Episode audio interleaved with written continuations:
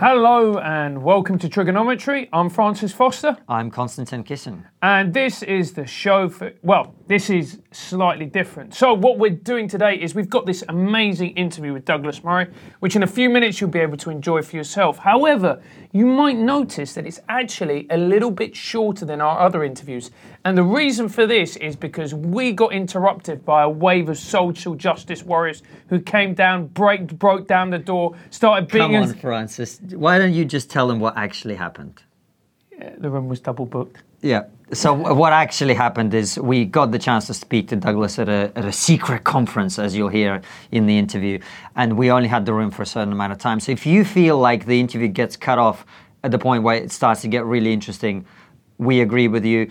Nonetheless, it's a brilliant interview. I'm sure you'll enjoy it. And when you see it, you'll see that we didn't quite get into everything that we wanted to talk about. But we're very grateful to Douglas for coming on the show, and hopefully he'll come back and we can explore some of those other things in detail. So with that in mind, enjoy the interview.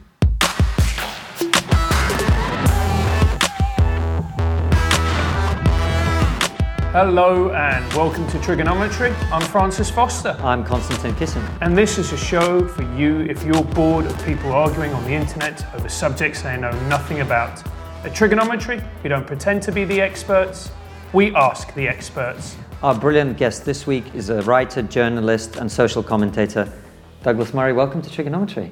Good to be with you both. Before we get into the interview, I just have to say to our viewers, you can see we're on location. We were at a secret conference here in Oxford, and we've had the great opportunity to speak with Douglas. So thank you for coming on the show. That's a great pleasure. You have a lot of kind of hobby subjects that you often get asked about, and we're going to try and stay away from them as much as we can. But let's start with the Roger Scruton affair, because it's something that's quite recent. It's something you've written about. You were heavily involved in fact. For anyone who didn't follow it, just tell us what happened. Oh, yeah, the long and short of it is that the very distinguished British philosopher Roger Scruton, now in his mid-70s, author of more than 40 books on a range of subjects, aesthetics, philosophy, architecture, music, gave an interview to a magazine in the UK called The New Statesman, and the deputy editor of The New Statesman, George Eaton, misrepresented what had been said in the interview, lied about what had been said in the interview, and caused Roger Scruton to be fired within 5 hours from the position he held, a non-stipendiary, an unpaid position, advising a British government quango. And this may seem all like, I suppose a lot of people who are not familiar with Scruton or government quangos may think, well, so what? The so what is that... I hold this very old-fashioned view, which is that you shouldn't be allowed to just lie about people and get away with it. And this was one of the most blatant, flagrant examples of somebody doing that. In journalism, it can happen in other fields, trades as well, but one of the most flagrant examples I've seen in my life in journalism of somebody doing that. And I knew from the moment I read the alleged quotes that they were untrue, because I've been fortunate enough to know Roger Scruton for almost 20 years now. And I know that he doesn't think that the Chinese are a people made up of weird robot automatons or something. I knew that it was wrong, that this hack had said this. I looked into it. Sure enough, Roger Scruton hadn't said that. He'd said that the Chinese Communist Party is trying to make the Chinese people into automatons. That's just a lie. And we are all, I think, sadly, for all sorts of political and other reasons, becoming used to a low standard of truth in public as in private life. But sometimes that comes right up to your door and you just got to stop it. So I have worked quite hard over recent weeks to expose this scandal and to try to reverse it. And although Roger Scruton remains sacked from that government role, it's now known and recognised widely that the New Statesman's deputy editor, George Eaton, lied, misrepresented the contents of the interview, and that this was dishonest journalism at its worst. And so, yes, we turned it around a bit. And one of the things in this affair that struck me particularly was that I think the journalist in question had tweeted or put something on his Instagram, which was a picture of himself swigging champagne for having achieved the firing of somebody by lying about them. Yeah, that's a particularly ugly thing to do after after getting somebody fired from their job. George Eaton had posted this photograph on Instagram, subsequently removed it, but of him swigging champagne, saying, the feeling you get when you get racist and homophobe Roger Scruton fired from his government position. By the way, the homophobe claim was particularly interesting because the tape of the interview, which I subsequently acquired, showed that George Eaton himself said something which, by his own lights, would be homophobic. The question he put to Roger Scruton was, you've been criticized in the past for saying that homosexuality is not normal, but that's just a statement of the obvious. That's what George Eaton says. Roger Scruton then says, oh, well, no, when I say not normal, I mean it's not the norm in the same way that having ginger hair isn't the norm. So this journalist says something that is homophobic and then attributes the homophobia to the person who didn't say something homophobic, who's the target of his smear campaign. So it's a really interesting lesson. I think this happens sometimes in journalism.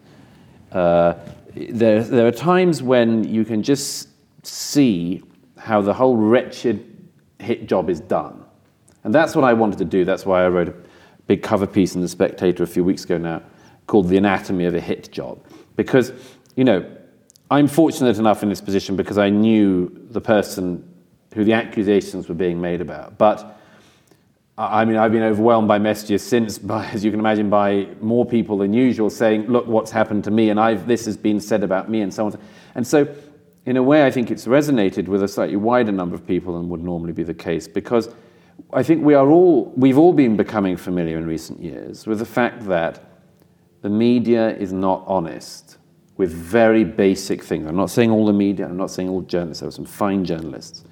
But as the model of funding in journalism dies, or at least stumbles very severely, it's sort of hollowed out. And I say this as a journalist myself, it's being hollowed out. And in the space of reporting and having to really stick very carefully to facts, there's been this melding. Something's been happening whereby an activist like this guy, George Eaton, can go in to try to take out an interview subject. And the aim of the interview is therefore not an interview. It's to do something else. And I think that a lot of people have noticed in recent years a tendency in television and in print journalism to move from doing the thing that you hold yourself out as doing and to do something else. And once you work out what that something else is, it's very, apart from anything else, it's a scales from eyes moment, because after that people don't trust the media again.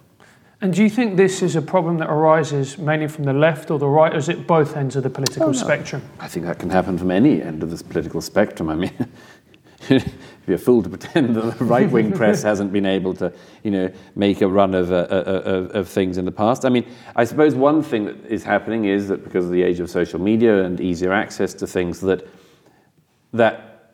we now have the opportunity, doesn't always work, but you have the opportunity to unravel the thing in public. So it's not just the case that somebody can stitch somebody up and then there's no recourse. Mm. You know, there is now a possibility of showing people how it's done, which is what I did with the Scruton tapes. And I think that an old style hit job from some decades ago, people didn't have the sort of recourse and you couldn't explain, you couldn't work out how it had happened. But I think it's more prevalent now. It's faster. But this is the good side, because there is always a good side to this stuff. You can unpack it in public. And do you think that's why there's this widespread distrust of the media amongst the ordinary person?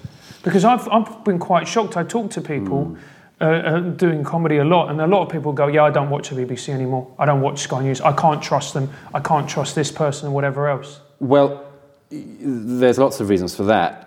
And I think it's not just a trust thing. Television news is a very bad way to absorb news. Mm. Mm. I mean, if you agree with this, I stopped doing it quite a long time ago because rolling news is a very bad way to get information. It's repetitious. it takes far too long to unravel the information it's trying to give to you. Whereas if you click down on a website and just absorb the headlines, I mean, it could be the front pages of the BBC website, you just see, okay, what are the 5 things that have happened? You can do that in, that's 15 seconds. Whereas if you're watching a rolling news report, you've got, you know, minutes and minutes you're wasting.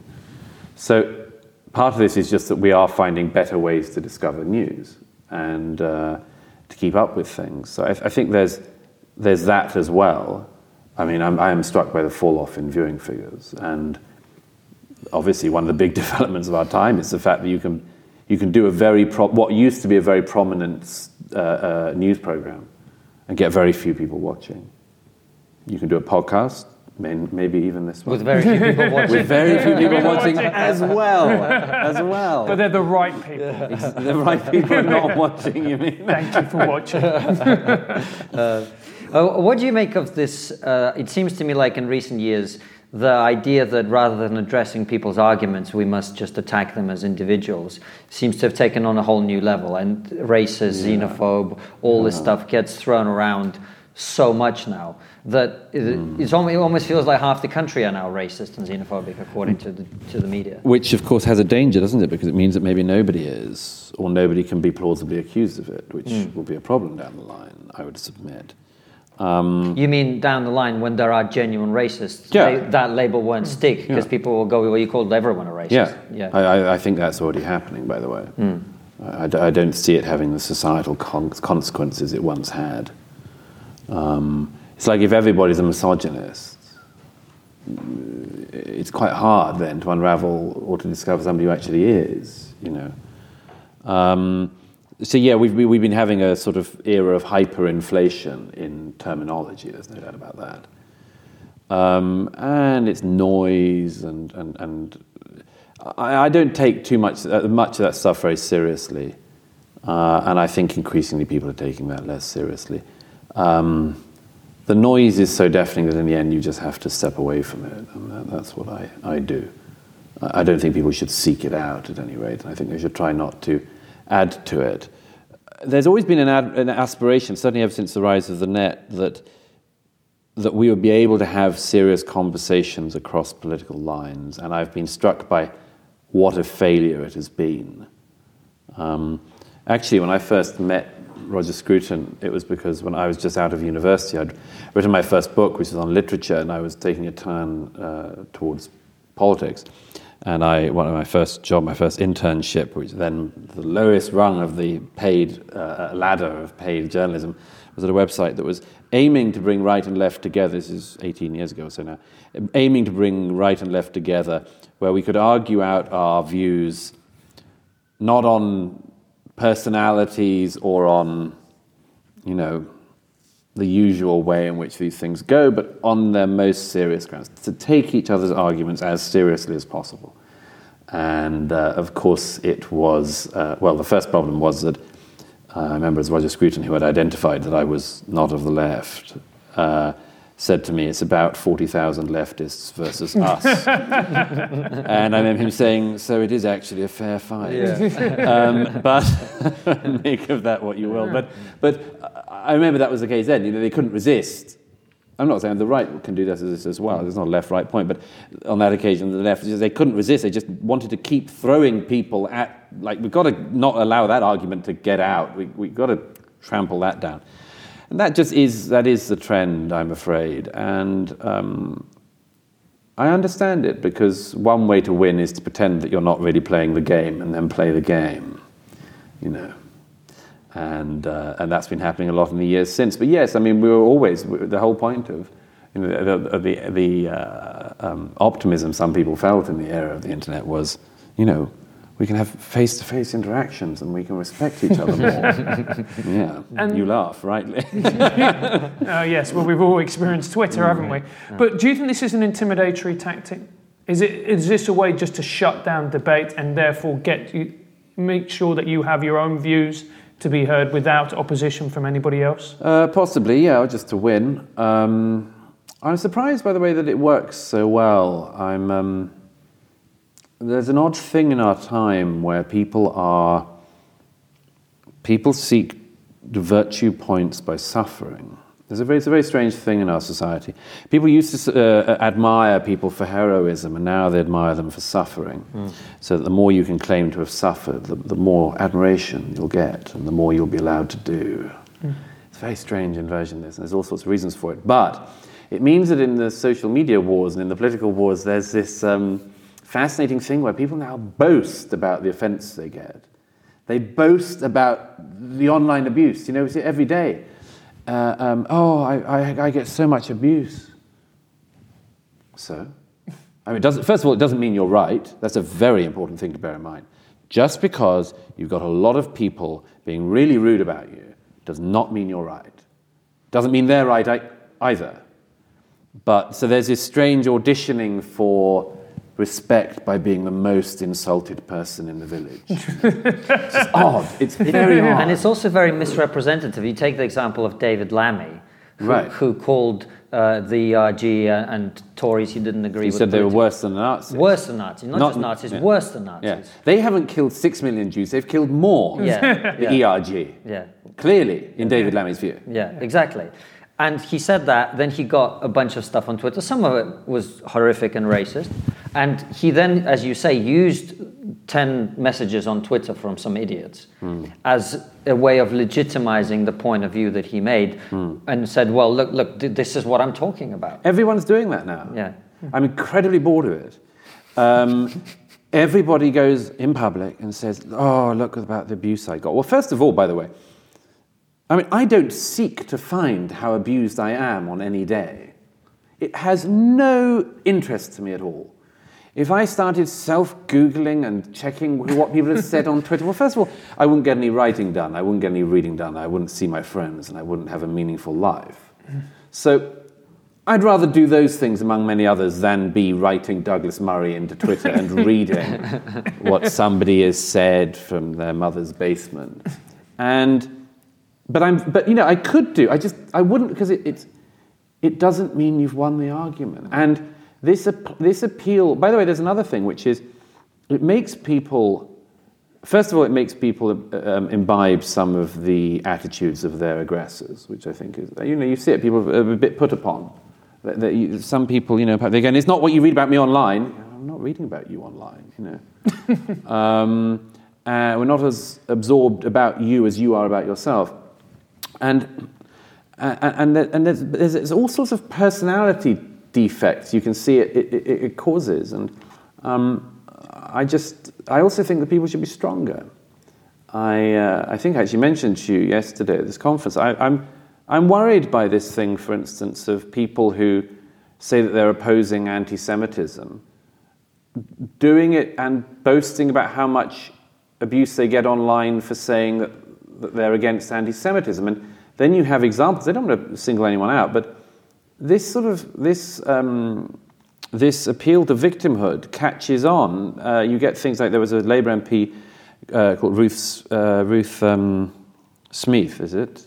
Who, anyhow, she was at a meeting with Corbyn about anti-Semitism a couple of years ago, and there was some low-grade trade union guy who's a notorious nutter who sort of stands up at some point in the thing, and she says something and he says something about her that's rude, and she says it's anti-Semitic, and she leaves the meeting in tears. And then everyone writes these pieces saying, brave Labour MP forced to leave meeting in tears after anti-Semitism incident. I think, no, that is not the way to respond to that. If you're sitting at a meeting, and I say, okay, she's a woman, I don't know why that should mean she can't do this, or why anyone can't do this. It doesn't matter. If a man to a woman to a man, woman to a woman, man to a man, if somebody's going to go at you for being Jewish and say something anti-Semitic, don't leave the meeting in tears. Turn right round to that person and give that bastard what he deserves. But it's like everybody has imbibed this idea that to win would be to visibly suffer in public. No, to win would be to turn it round on the aggressor and make them lose. That would be the way. Do you not think that it's the easy option, that what we're going for now? It's far easier to claim that you're a victim, to cry, to walk out, to be in tears, than to actually go toe-to-toe, metaphorically speaking, and win an argument. Sure, very much so. Well, because also if you go toe-to-toe, you might have to change your mind. I mean, that's another thing. That's the really important thing about actual dialogue. is the possibility that you'll change your mind. I think there's something, by the way, there's something very interesting in this. Brett Weinstein was with us in recent days, and Brett and his brother Eric, and both of whom I'm very fond of and admire hugely, are both of the political left. You can have a discussion with them about anything, and you know they're not going to try to pull a fast one on you ideologically and suddenly make you vote Hillary Clinton. So he's like, I'm very confident. I'm very confident. So.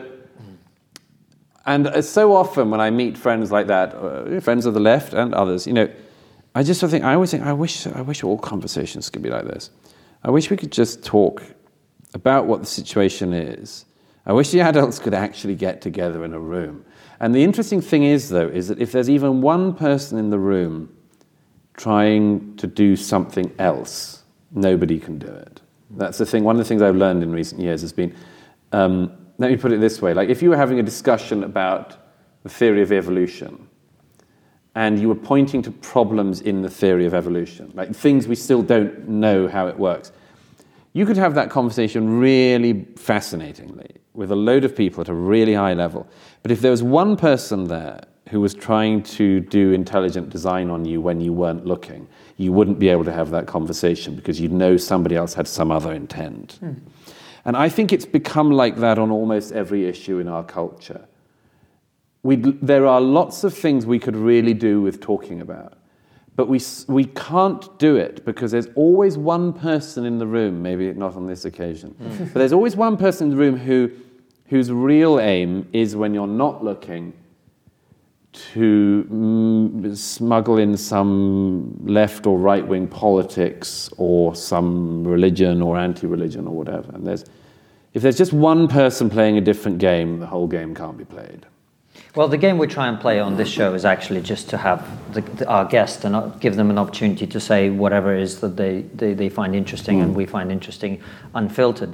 And obviously the major issues that you have talked about, your book and generally that you're known to many people for is books. By the way, I'm sensitive about this.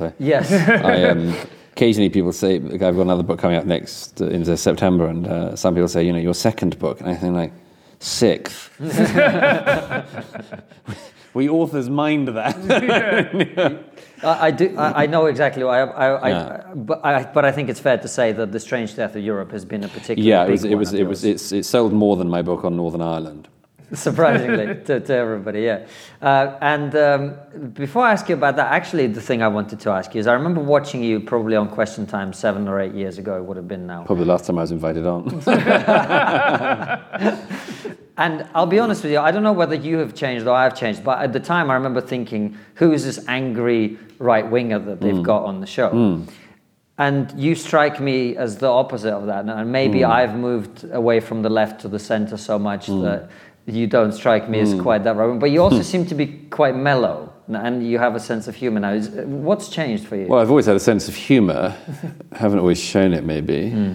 You probably have moved, and I probably have moved. I mean, it'd be very boring if we just assumed positions in our life and stuck to them till the grave. I think one of the things. I mean, I'm 39 now, and that's not very old, but it means, because I started my career very early, it means I've had some kind of public profile for 20 years or more.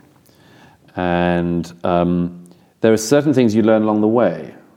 There are certainly edges that get knocked off you along the way.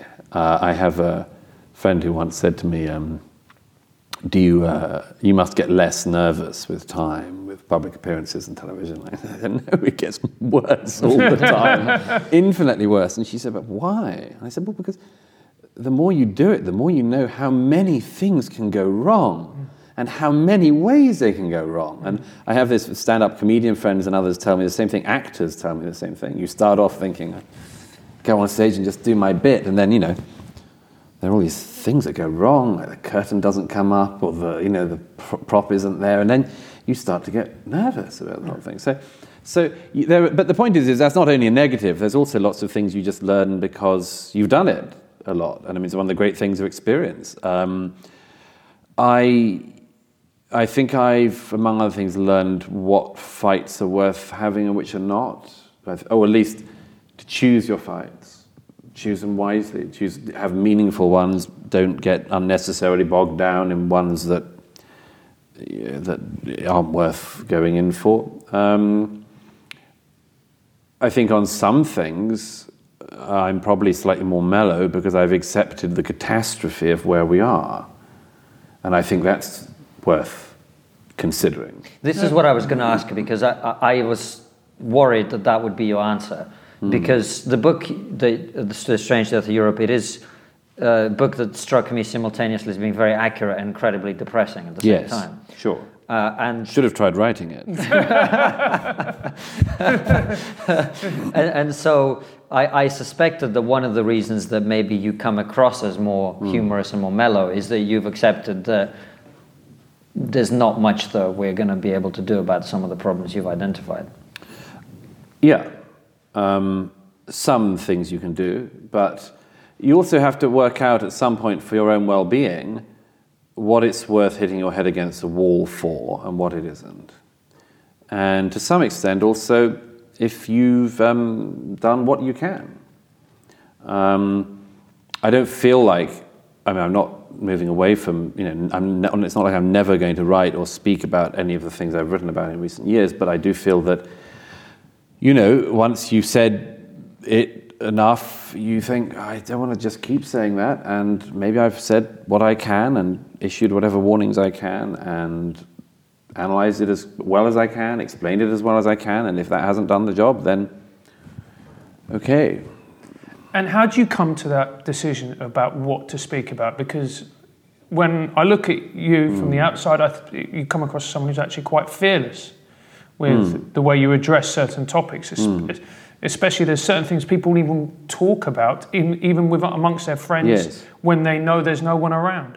Well, those are the ones that are really worth doing. Yeah. But of course they are, and they're really important. How do you make that decision of this needs to be discussed, and we're not doing it, and I'm going to be the person to do it? Well, I don't do it particularly strategically. I think there's several things. One is, I don't know, you may have this yourselves, but there are some things that just get under your skin and you can't quite see how it happens or the order in which they come in. The Scruton one, the way it started, got under my skin because this was a terrible lie and it was being said about a friend and somebody I admire. So there's no way I was going to have that. But that can happen in funny ways.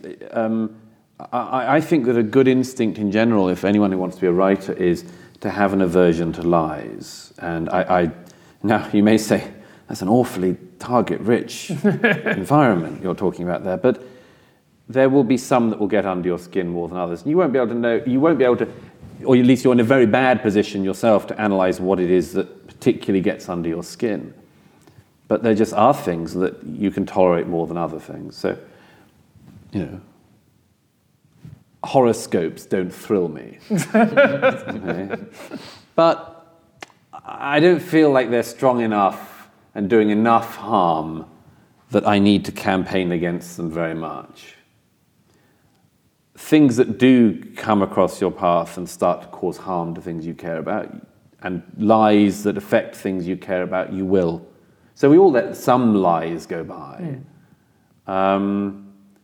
But there will be some which, for instance, you know more about than most other people or maybe anyone else, and you'll go, no, I've got to correct that. And other things will just be ones you particularly care about. And we all have different orders of priority on that. So I don't think it's strategically chosen or anything. But it is interesting always to notice most writers are in some way interested in dogma.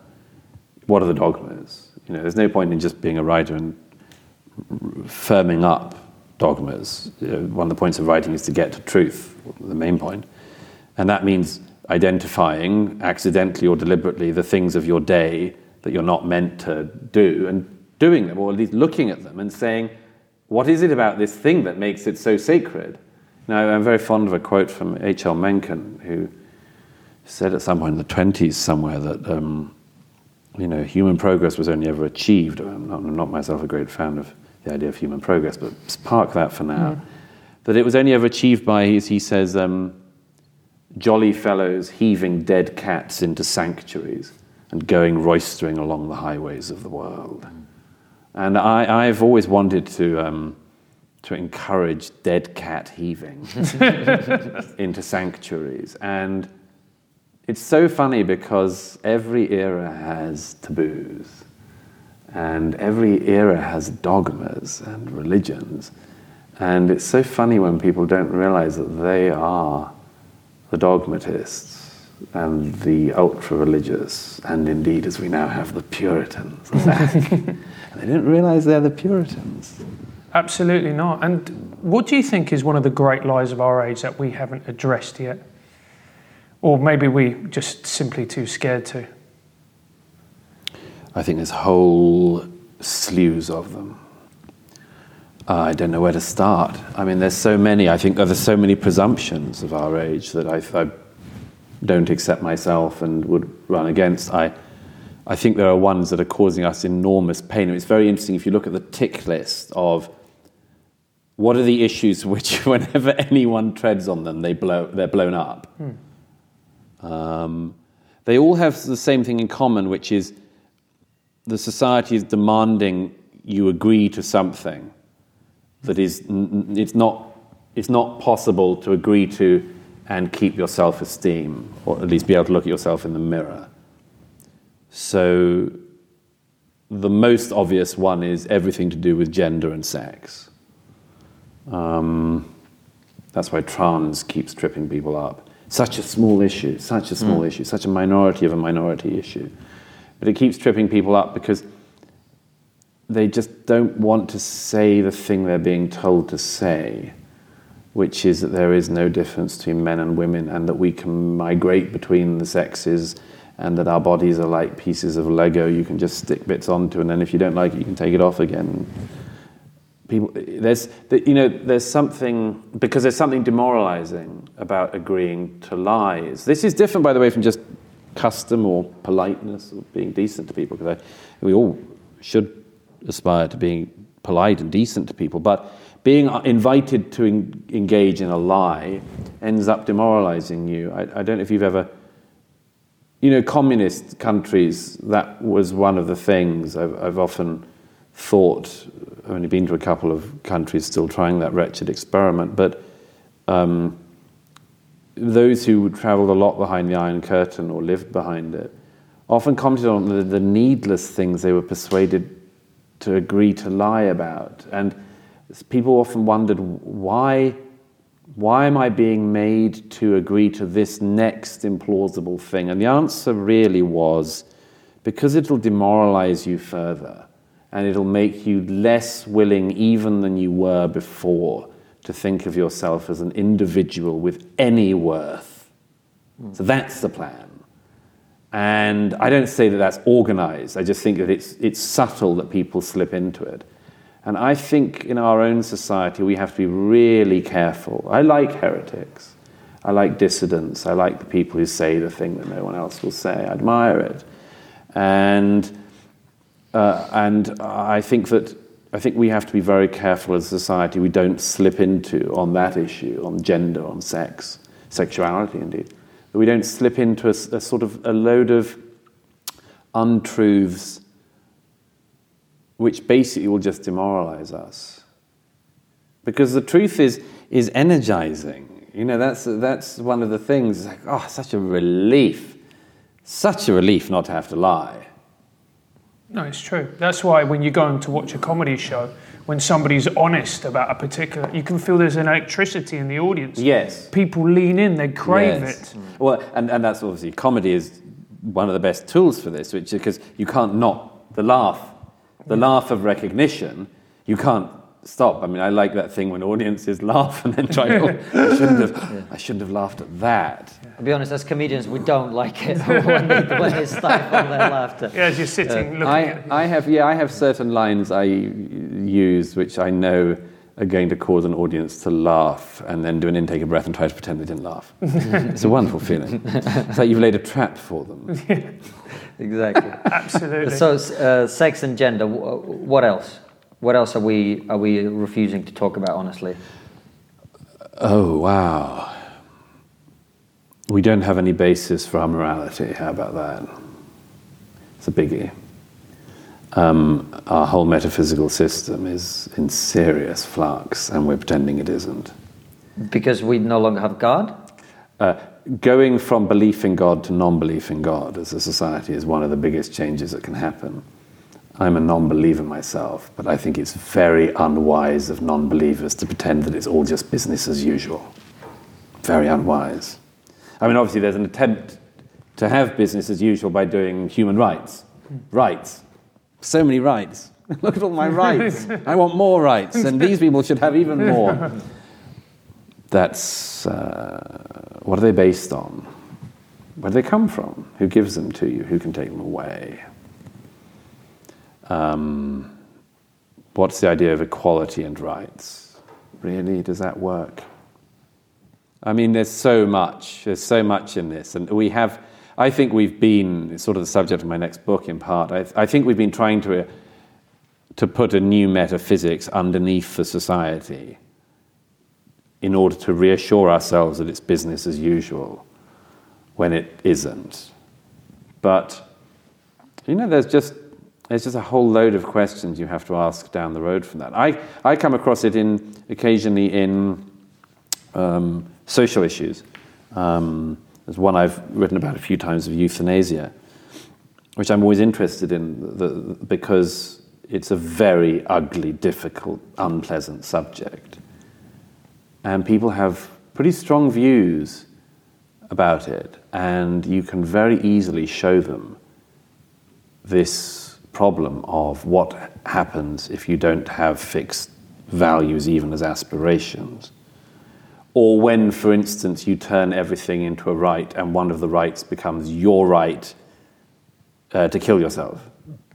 Like, that's a new right, a final right, last right. And you go, right, okay. And then you have people, as I've come across in the Netherlands and Belgium, who are campaigning for the right of children to have euthanasia, or people who are mentally ill to have euthanasia, which happens, of course, on the continent, happens in Belgium and in the Netherlands.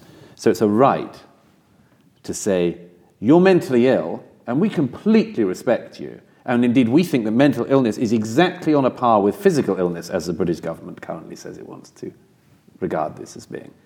And one of the great things that we're going to fight for is that you can kill yourself with the state's help at any time. Wow. I mean, my editor at The Spectator, Fraser Nelson, has a really interesting challenge, which I sort of pass on because I think it's... He says, since every era has always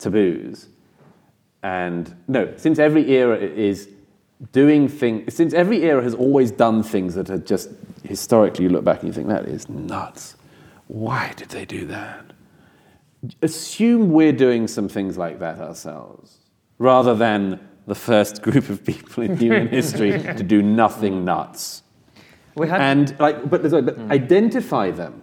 Try to identify what they might be now that, like us, thinking, why did Victorians use children as chimney sweeps? They're very small. Yes. Perfectly logical. Yeah. It's perfect. Yeah. That's amazing we don't start again. Yeah. But, you know, what are the things? We must be doing things. I'm very sure we're doing things, and I can tell you. I mean, the one I've just given you is one. Of course we're doing things that people are going to look back on. We might look back on in our lifetimes and think, what were we thinking? To me, one of the things, and this is from an outsider's point of view, is just the situation at universities, where essentially we're censoring people for their ideas. You know, and then you see academics attacking one another. You know, that's not new. Yeah. Is that not new? Academics attacking each other. Stop the press. Yeah. I'm a little wary of the campus wars for lots of reasons. One is it can often seem to be a rather rarefied, issue. Most people still don't go to university. Most people, are not. Their lives go on without reference to the campuses of our countries. So I worry about the overstating. I worry not about the overstating, because it can't be overstated, but the over-focus on it, because I think just a lot of people in their lives have exactly the problems that people are talking about on university campuses outside of campus, and with no reference to campus, never having been on a campus. So I think the reason why the university stuff does matter, and I mean, another second caveat, which is also students have, you know, not always, but been nuts for a long time on certain issues. Like the National Union of Students, like when did anyone think they would be a centrist, sensible body? Okay, there's some stupid kids trying some stuff out, and they'll grow up and become Labour Party MPs, like all other NUS leaders. But you know, so in a way, it's dog bites man. I think that's a legitimate complaint. Or a legitimate suspicion to have. The bit that does matter in the campus one is universities should be places for genuine free inquiry where people follow truths to whatever the end might be. Sort of the aspiration of, I think that writers should aspire to as well. When I wrote my book on Bloody Sunday, I didn't know it would lead me to the conclusion it did, but it did because I discovered what the truth was along the way, and actually it was very uncomfortable to write at times. But, you know, if you're interested in pursuing the truth, that's what you'll do. And I think that those of us who like to think that universities would remain places that do that, in the social sciences as much as in the sciences, it just doesn't seem like a great biopsy for a society if the places where thought is meant to be best protected from the mob turns out to be most vulnerable to the mob, or at least very vulnerable to the mob.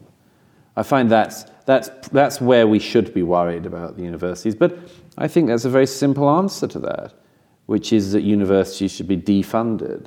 I see no reason whatsoever that if a university cannot stand up for academic freedom, that ordinary people in our country or any other country should be paying any of their taxes to maintain these third-rate institutions. I think they should close. I see no point in keeping them open.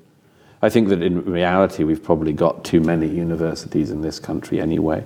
I think they've turned into business models, particularly business models trying to get money from foreign students, who they charge huge sums of money to enrich themselves and give very little care to quite often. That's a big thing. That's a thing everywhere. But if there are institutions that cannot pursue academic freedom, then fine. We will not fund them and finance them. There's no reason why money should go to universities forever if they can't do the one job that we would expect them to do. One of the caveats you made there is about, well, these students will grow up and become Labour MPs. And this was one of the arguments that was kind of thrown against me when I refused to sign the SOAS behavioural agreement form that they sent me, that why are you picking on these poor students? Students are always a bit silly. They'll grow up and everything will be fine. And my worry with that kind of approach is that I am not so sure that given the kind of social justice mania that seems to have overtaken some of our universities, that when they grow up and become Labour MPs and become our judges and become our lawyers and become our journalists and authors and writers, that they won't bring intersectionality with them to a large extent. They will, but that's already come ahead of them. Yeah. I mean, what is one of the most surprising discoveries for me of recent years, but the discovery that the sort of intersectionality car crash is not a campus thing. It's every corporation is doing this crap. Every government department is doing this crap. And it's amazing. You know, and it's happened very fast. So that wave has already come ahead of them. Yes, I mean, I'm not by any means saying these people can't and won't do damage throughout their lives in new and inventive ways. I assume that. By the way, a friend of mine always points out that you should assume that the stupidest contemporary of yours will end up in the cabinet. You should assume that. You should assume the person you last saw lying in the school playground will end up being in some important position in public life. The one that you've got to watch out for, and his friend swears it happened to him, was that somebody he last saw at primary school cheating in a test turned out to be his surgeon. And he said that was a very He said, it's fine for everything other than your doctor. So yeah, if the stupid students become doctors, we've got a problem. But in my experience, medics are among the few that have escaped the madness. Anyhow, no, the specific one of your experience of SOAS, by the way, is, I mean, that's just one of these health. This is one of these health tests, isn't it? Because it's like these things erupt in such strange ways in such unpredictable, well, sometimes like SOAS, rather predictable places. But it's just as another bad health test, you know. But I mean, I'm not. One thing I've learned in recent years has been that you've got to be careful what thinks it has a hold over you. So if you're going to do a gig at SOAS, and you were doing a charity gig, weren't you? So it's not like you had an enormous desire to go to that awful campus and amuse people for your own enormous financial gain. But I've noticed that there are institutions, universities are one of them, which when they think they have something over you, then strike like a scorpion. They can't get you until the moment they think they've got you, that you've got a point of vulnerability. Like, he so wants to come to SOAS to amuse our incredibly unamusing students. And now we've got him. It's this sort of way it goes. I think I mentioned to you yesterday, my general thought with universities is like that, is that, you know, it's not, I take the same view Germaine Greer takes, it's not like it's not something I enormously want or seek in my life, to be invited to speak to student unions at various universities across this country or America or anywhere else. None of my self-esteem relies upon it, none of my sense of self-worth relies upon it, and I don't know that I'll gain very much myself from doing it. So I'm not likely to put myself in the situation often of them thinking that I want that, because I don't. But if they think you do, then they will find a way to punish you for it. And you mentioned about intersectionality being crap. Why? Why is it? Why do you disagree with it? What are the flaws in its thinking? Well, I've actually been reading a lot about this, and I think it should be taken seriously, because it's on its own lights, it's a pretty serious attempt to restructure everything. In brief, it's not going to work, and it's not going to work for what are already very evident reasons. Everything runs against everything else. That's one of the biggest ones. Why is trans so painful? It's painful because it runs against gay and women, just for starters. So this idea that you have different interest groups, all of which, you know, it's like it's meant to lock in like this. You know, the thing they got from the post-war left was that, you know, the sort of life was sort of web which you had to unweave. But they've got this idea of the interlocking sections of society. It'll go in like that, and then we're sort of nirvana. In fact, it's all coming in at this horrible angle. And as I say, the trans one is an important one because people haven't worked this out yet, I think. But if you take what has been the presumption of recent decades about what homosexuality is, and that in itself is a bit of a presumption, which I won't go into now, but it's an interesting presumption. It is that gay people are born this way. But the trans thing says an effeminate young boy might not grow up to be a gay man, but may need surgical intervention and be turned into a girl. Now that is very, very destabilizing for gay men. The idea that a tomboy girl is not going to grow up to be a heterosexual girl or a happy, healthy lesbian, but is somebody who could be medically experimented upon to turn into a male with skin grafts from the arm to try to create something similar to a penis. That's very undermining to gay people. Very, very undermining. And that's on a minority onto a minority with women. I mean, women have fought and campaigned and argued for decades to get to the stage where they have not any equal rights, but are allowed to be not conforming to what men think women ought to conform to being. And then you get trans over that. What's one of the striking things about trans? That so many trans male to females behave like, dress like, look like parodies of womanhood. That's a really big problem. It's very, very offensive to an awful lot of women who don't think that, for instance, being a woman means looking kind of like a porn star. Or, here's another example, one prominent trans male to female figure who was on a panel a little while ago sits on the panel and gets out her knitting. Right. When did you last see a woman knit in public? Right. So it's like, gosh, women are thinking, I know, they're telling me. It's going to be that? That's what womanhood is? I thought we got past this. So, intersectionality was meant to mend us all. It was meant to bring all of this together, and all of the injustices of the world were going to be nicely cohered. No, it doesn't work.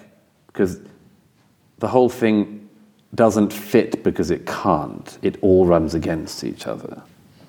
And it's a catastrophe already, and is going to get much, much worse. We saw that school in, I can't remember, it's somewhere up north in Birmingham, I think it might be. It was a Muslim school that was, I think they were banning teaching about homosexuality because that's what the parents wanted.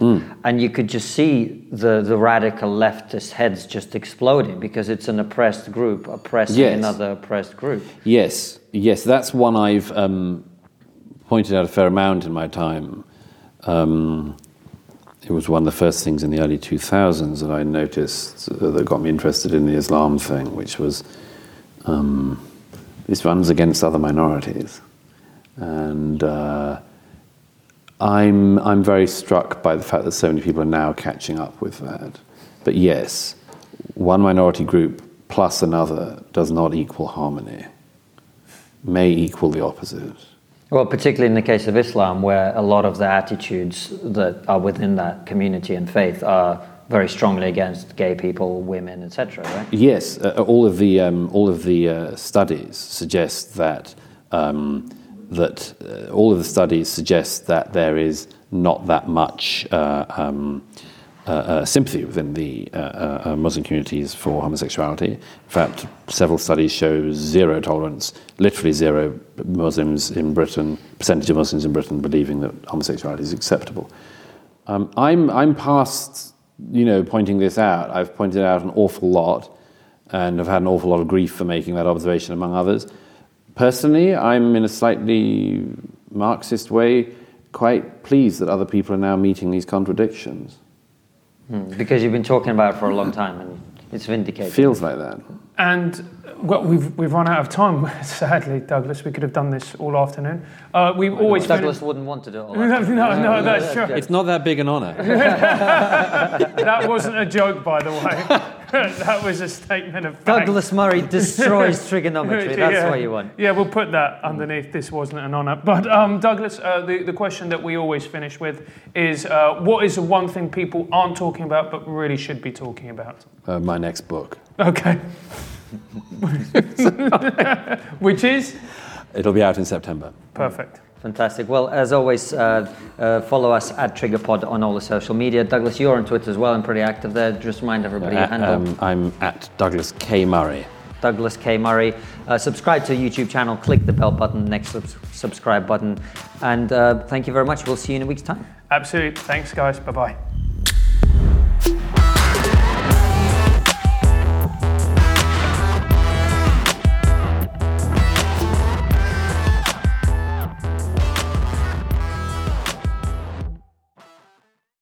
Before you go, consider joining our exclusive member feed. As a member, you'll get ad-free and extended interviews. Click the membership link in the podcast description or find the exclusive episodes link on your podcast listening app to join us.